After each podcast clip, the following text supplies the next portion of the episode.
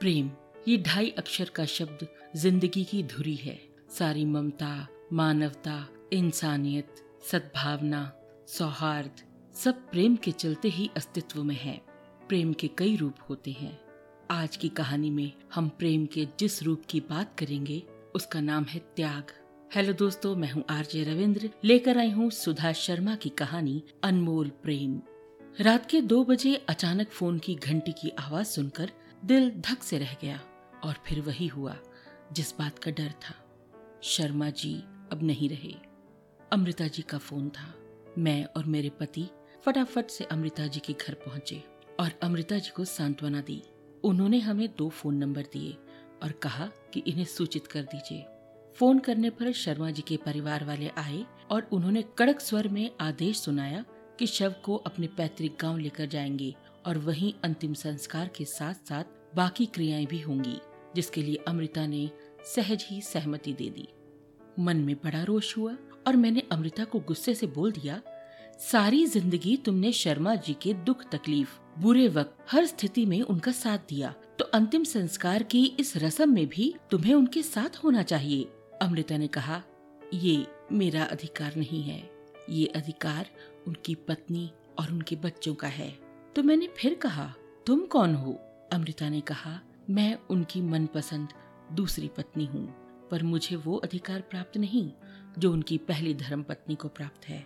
तम तमाते हुए मैंने कहा, नहीं, तुम ही उनकी वास्तविक पत्नी हो। अमृता ने कहा, मैं उनकी आधिकारिक पत्नी नहीं हूँ। ये सुनकर मैं अतीत की स्मृति में चली गई, जहाँ मुझे अमृता और शर्मा जी के प्रेम की धुंधली तस्वीर साफ़ दिखाई देने लगी। शर्मा जी के परिवार में उनके दो बच्चे और उनकी पत्नी थी, जिन्होंने शर्मा जी को कभी चैन से नहीं जीने दिया, न पास रहकर, न दूर रहकर। उनकी पत्नी किसी न किसी बात पर शर्मा जी से लड़ने को आतुर ही रहती थी।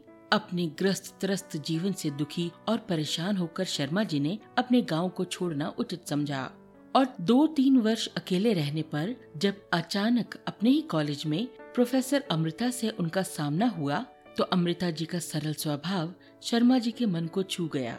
समय के साथ साथ दोनों की दोस्ती प्रेम और फिर शादी में बदल गई। उनका प्रेम परिस्थितियों में पनपा हुआ प्रेम था। ऐसा प्रतीत होता था कि जीवन की मार झेल रहे दो लोगों को एक दूसरे का सहारा मिल गया जिसमें एक दूसरे के सहारे वो अपने शेष जीवन को शांति पूर्वक बिता सकते हैं। अमृता को ये पता था कि शर्मा जी विवाहित हैं, उनका परिवार है और ये सब समझने के बाद ही अमृता ने शर्मा जी से शादी का निश्चय किया था। वैसे अमृता की शादी हो चुकी थी, लेकिन उनके पति उन्हें बिना बताए छोड़कर विदेश चले गए और वहीं उन्होंने दूसरी शादी कर ली।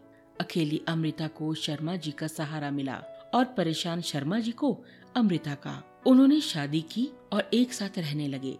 शर्मा जी ने कभी अपनी जिम्मेदारियों से पीछा नहीं छुड़ाया था। नियत समय पर पत्नी और अपने बच्चों के लिए पैसे भेजते थे और जो भी सहायता कर सकते थे, उनकी करते रहते थे। एक बार उनका साला आकर उनसे कुछ पैसे लेकर गया था। ऐसी कुछ बातें मेरे जहन में घूम रही थी। शर्मा जी की मृत्यु के दो दिन बाद अमृता थोड़ी संभल गई थी। तो मैंने उनसे कहा, तुमने क्यों अपना अधिकार छोड़ दिया? वो तुम्हारे पति थे और वो वास्तव में तुम्हें बहुत प्रेम करते थे। मैं बहुत अच्छे से जानती हूँ, तुमने अपने आप को इस महत्वपूर्ण अधिकार से वंचित क्यों किया? अमृता ने कोई जवाब नहीं दिया। हाँ तेरह दिन बाद शर्मा जी के बेटे, बहू, उनकी बेटी, दामाद, उनकी पत्नी को अमृता ने अपने पास बुलवाया, ताकि शर्मा जी की सारी संपत्ति को उनके परिवार को सौंप सके। तय समय पर शर्मा जी की पत्नी तो नहीं आई, लेकिन उनका बेटा, बहू, दामाद और बेटी अवश्य आए। बेटी के मन में बहुत रोष था। अपनी माँ की तरह वो भी कर्कश और अच्छे स्वभाव वाली नहीं थी, पर बेटा थोड़ा विनम्र था। अमृता ने उसके पिता के सभी मेडल सर्टिफिकेट्स ज़रूरी कागजात, उनकी चेकबुक पासबुक बैंक खातों की जानकारी तथा शर्मा जी के कुछ कपड़े जैसे कोट, पैंट, टाई इत्यादि सिद्धार्थ को दे दिए और कहा कि बेटा, ये तुम्हारे पिता की वस्तुएँ हैं, जिन पर तुम्हारा अधिकार है। तभी गुस्से में उनकी बेटी ने कहा, हमारे पिता को तो तुमने छीन लिया। अब हम इस सामान का क्या करेंगे? ये सामान भी तुम ही रख लो। बदले में चुप रहते हुए अमृता ने पेंशन के कागज़ निकाले और कहा कि ये पेंशन भी आपकी माता जी के नाम पर ही आएगी। मैंने दस्तखत कर दिए हैं। मुझे पेंशन नहीं चाहिए। बातों ही बातों में दामाद ने कहा, मैंने सुना था मेरे ससुर जी अमीर व्यक्ति हैं। तो उन्होंने अपनी बेटी की शादी में कोई योगदान क्यों नहीं दिया? तब अमृता ने बताया कि शादी में आना चाहते थे वो, लेकिन उनकी बेटी ने ही मना कर दिया था कि यदि मेरे पिताजी कन्यादान करेंगे तो मैं शादी नहीं करूँगी। लेकिन हाँ सिद्धार्थ के मामा जी के हाथ पाँच लाख का चेक शर्मा जी ने ज़रूर पहुँचाया था। इस बात को जानकर सभी आश्चर्यचकित रह गए, क्योंकि सिद्धार्थ के मामा ने इस बारे में कुछ नहीं बताया। इससे मुझे पता चला कि शर्मा जी की पत्नी, उनका साला और उनकी बेटी का स्वभाव कैसा है। अंत में अमृता ने कहा, शर्मा जी से मुझे जो भी मिला, भौतिक संपत्ति के रूप में आप लोगों को मैं दे चुकी हूँ। अब मेरे पास कुछ भी नहीं है। और जैसे ही वो लोग जाने के लिए खड़े हुए, अचानक अमृता ने अपनी अलमारी से कार की चाबी निकाली और जमाई राजा के हाथ में देते हुए बोली, बेटा, तुम्हें शादी में हमारी तरफ़ से कुछ नहीं मिला था तो तुम हमारी कार रख लो। पुरानी है, पर बेहतरीन और बेशकीमती है।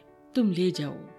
उनके जाने के बाद मैंने गुस्से से अमृता से पूछा, पूरा घर लुटा दोगी क्या? कुछ अपने लिए भी रख लो, अमृता? उसने कहा, मेरे पास शर्मा जी के साथ बिताए हुए पंद्रह साल हैं। वो सभी दिन मेरे साथ हैं। वो सब कुछ मेरे लिए ही तो है। मेरे पास बहुत कुछ है शर्मा जी का दिया हुआ, जो मैंने उनके साथ जिया और भोगा। लेकिन उनकी पत्नी, बच्चों बेटा बेटी जमाई बहू के पास कुछ भी नहीं है। उन लोगों को ऐसे ही सामान की उपेक्षा थी और वही मैंने उन्हें दिया। मैंने कुछ नहीं खोया है। मैंने फिर कहा, क्यों? पेंशन पर तो तुम्हारा अधिकार था। वो तो तुम्हें मिलनी चाहिए थी। तुमने भी तो शर्मा जी से शादी की थी, चाहे मंदिर में ही सही। तुम ही उनकी सच्ची पत्नी हो, पेंशन की अधिकारी हो। तब अमृता ने कहा, दीदी, क्या आपको नहीं लगता मैं अपने बुढ़ापे के लिए दो टाइम की रोटी खुद जुटा सकती हूँ? और मुझे उनकी पेंशन नहीं चाहिए। मुझे जो आदर, मान, सम्मान, प्रेम उनसे मिला, वो मेरे लिए पर्याप्त है। और अमृता के इस अनमोल त्याग को देखकर मैं थोड़ा थम सी गई। मन में न जाने क्या क्या आया। शायद निश्चल और पवित्र प्रेम ऐसा ही होता होगा। यही सोचकर मैं शांत, निश्चल और निर्भय खड़ी अमृता को देखती ही रह गई। दोस्तों, ये थी सुधा शर्मा की लिखी हुई कहानी, अनमोल प्रेम। मुझे उम्मीद है आपको ये कहानी पसंद आई होगी। आप जिस भी प्लेटफॉर्म पे मेरा पॉडकास्ट सुन रहे हैं, आप मुझे फॉलो कर सकते हैं। अपनी प्रतिक्रिया आप मुझे मेल के ज़रिए भेज सकते हैं। मेरा ईमेल आईडी है R J dot Ravindra Kaur at Gmail dot com तो दोस्तों, मिलते हैं अगली कहानी के साथ, अगले एपिसोड में। तब तक खुश रहिए, स्वस्थ रहिए एंड हैप्पी लिसनिंग